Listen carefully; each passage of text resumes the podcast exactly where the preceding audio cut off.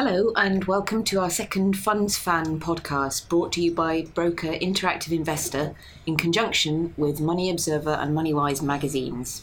I'm Faith Glasgow, I'm the editor of Money Observer, and with me today are Kyle Caldwell, who's deputy editor, and Rachel Rickard Strauss, who's editor of Moneywise, and Interactive Funds analyst Libby Godfrey. Thank you all very much for joining me today. At Money Observer, we have devoted a lot of column inches over the recent years to Neil Woodford's new investment ventures and most recently to his fall from grace.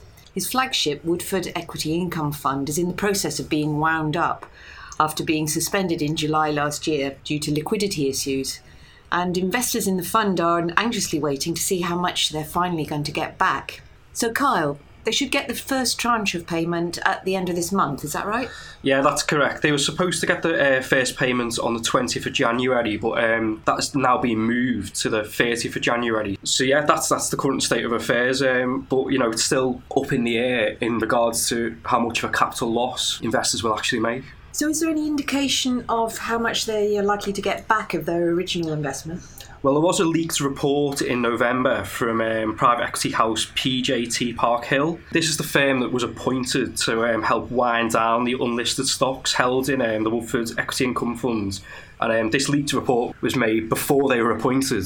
It was widely covered at the time, and it suggested that losses would be in the 30 to 40% region. And that's pretty much all investors have to go on, really, because they haven't been told to date. But obviously, hopefully, next week they will find out. Sticking with Woodford, we've had Fundsmith's big gun, Terry Smith, cocking a snook at him this week in his annual letters to Fundsmith shareholders, underlining the fact that his Fundsmith shareholders won't be in the same boat as Woodford's have found themselves. Kyle, can you tell us a bit more about that? Yeah, well, Terry Smith, he writes an annual letter to shareholders. It's pretty much the only one that's actually written by an open-ended fund manager. They're not required to do so. They're not investment trusts. They don't have to issue annual reports. And they are always quite an entertaining read. One of the points that he made was that one of the big downfalls that led to Woodford's fall from grace was that he changed his investment strategy. In Smith's words, he changed his game, and that was because he ended up investing higher stakes in smaller illiquid companies and unquoted firms. Because of course he started as a big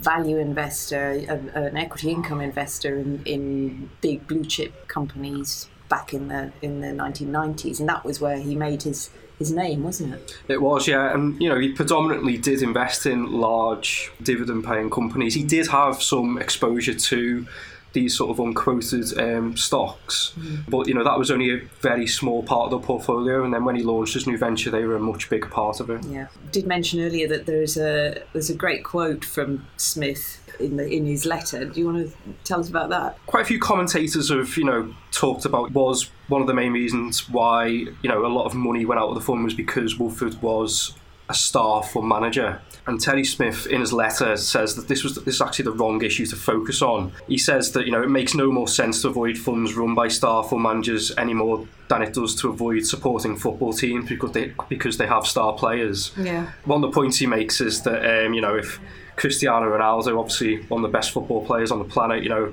if he played as a goalkeeper, would he be as good in that position as he is as a striker? Yeah. And the answer is he wouldn't be. Smith also points out more generally that there are obvious lessons for the fund industry, particularly about how to manage illiquid and hard to sell assets and how unsuitable they are for funds that are being traded on a daily basis. Have you heard of any meaningful signs of change in that respect? Well, the regulator and the Bank of England do seem to be trying to push the open-ended fund industry to alter their structure for funds that invest in illiquid assets. And last June, the Investment Association came up with its own solution, which they said would be called a long-term asset fund. And under this scenario, withdrawals would be limited. So rather than offering daily dealing, you'd only be able to sell your investments, for argument's sake, on a weekly or a monthly basis, or, you know, even quarterly potentially.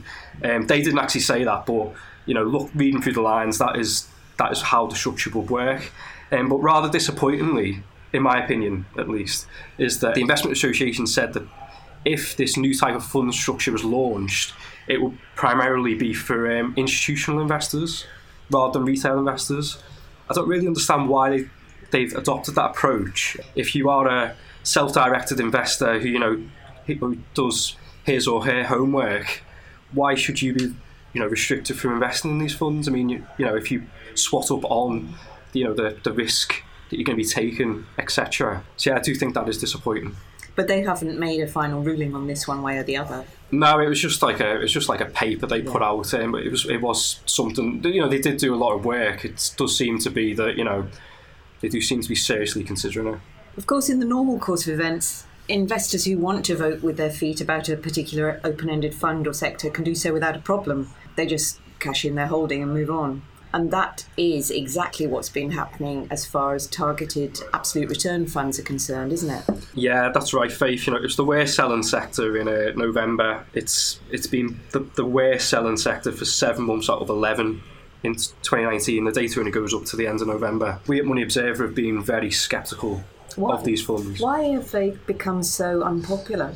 Well, these funds are, the core objective is to protect investor capital during more turbulent times. But we've, you know, in the last 7-8 years, we have had some turbulent months. And if you look at the data, unfortunately, the majority of the funds just haven't delivered at protecting investor capital. That's pretty much the bottom line of it, really. Well, thanks for that, Kyle. I'm afraid there is no rest for the wicked just yet, because I'm hoping you can help me with this week's investment question.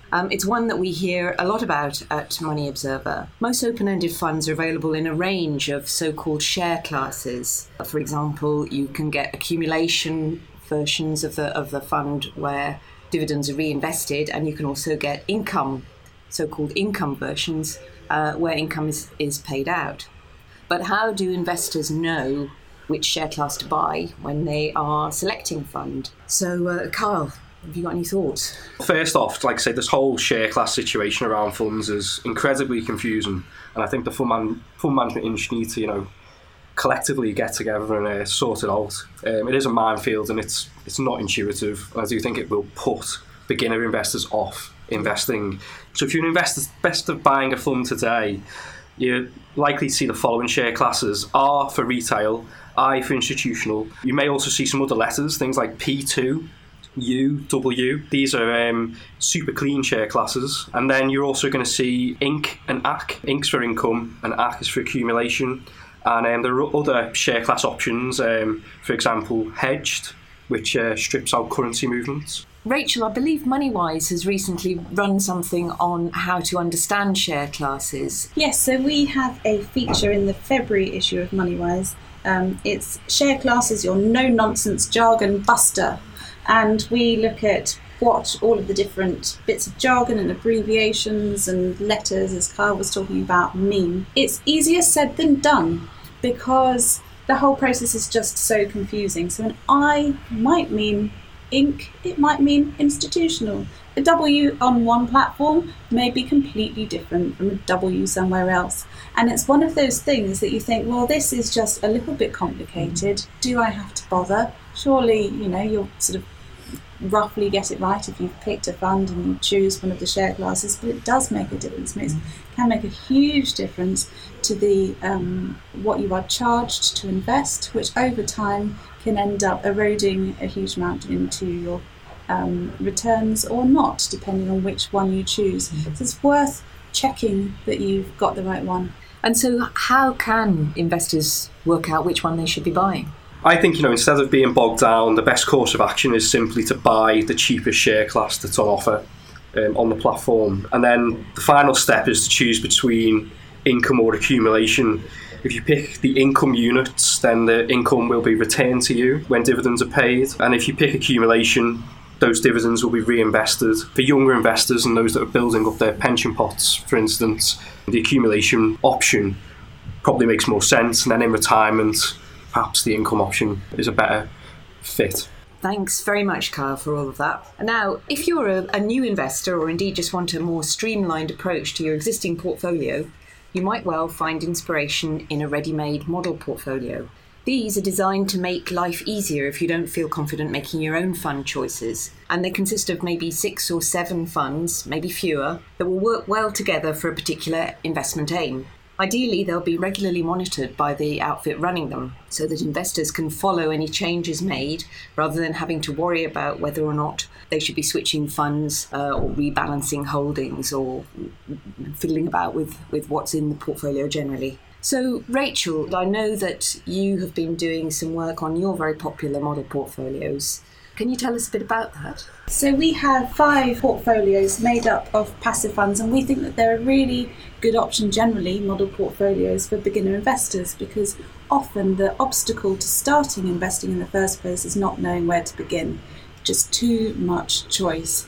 And so if you've got someone who's done a bit of the legwork for you and put together a portfolio, a simple one and a cheap one that's based on your objectives, that can be really helpful. Mm-hmm. I say your objectives, obviously they're not custom, so you need to do a bit of homework yourself and make sure that they offer what you're looking for, and perhaps seek financial advice if not, or to make sure you've got the right one. But the 5 that we offer are very simple. Some of them actually are just one fund. The Vanguard Life Strategy funds offer, in a sense, a model portfolio within themselves, because they offer a combination of bond funds and equity funds that are globally diversified. So you end up with investments in potentially thousands of different companies without having to do much work yourself. So those, we have 2 of those as our easy tracker portfolios. And then we have others that are made up of slightly more, 3, 4 or 5 different passive funds. And what sort of investment aims do you cater for? So we have funds for if you have just £1,000, this is a lot of money, but £1,000 or £50,000, and depending on whether you're at the beginning of your investment journey in terms of your time horizon or further towards the end. We've just revisited our portfolios in the latest edition of Moneywise, and we always go back, we look at what the performance has been like, and we suggest how you can rebalance to get the ratios back to where you hoped for. So what can happen in a model portfolio is if the performance of one fund is significantly better than the performance of another, you can end up holding as a proportion of your overall holdings more in one fund than another. And it may no longer be that proportion fits the risk profile that you were looking for in the first place. So it's a good job to check every year that you've still got the ratio that you're happy with, and that may involve selling a bit of one, buying a bit more of another. So we go through and suggest what the numbers are for what to buy and what to sell if you want to rebalance to back where you were in the first place. And as I said, we also look at the performance of those funds. So each of ours in the last year returned between 15 and 20%, which you hear that, I assume you imagine that we're absolute geniuses, but they're not designed particularly to outperform. They are well diversified global portfolios. If the market does well, they'll do well. And I should mention that last year most of them ended up making a loss. So it really just depends on what's going on. Last year, 2018, you mean? Exactly. Yeah. So that sounds like a great place for starting investors then.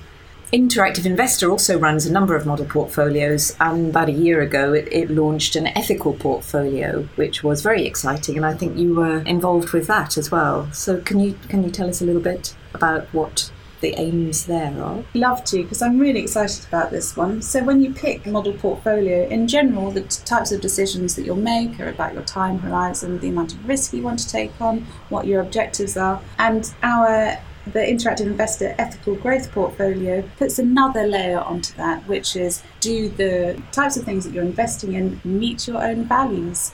Have they considered the environmental impact, their social impact, governance impact? It gets difficult very quickly with this type of investing, because your ethics aren't the same as mine, aren't the same as anyone else's, and how on earth you come up with a sort of one-size-fits-all for people with very different values is very difficult.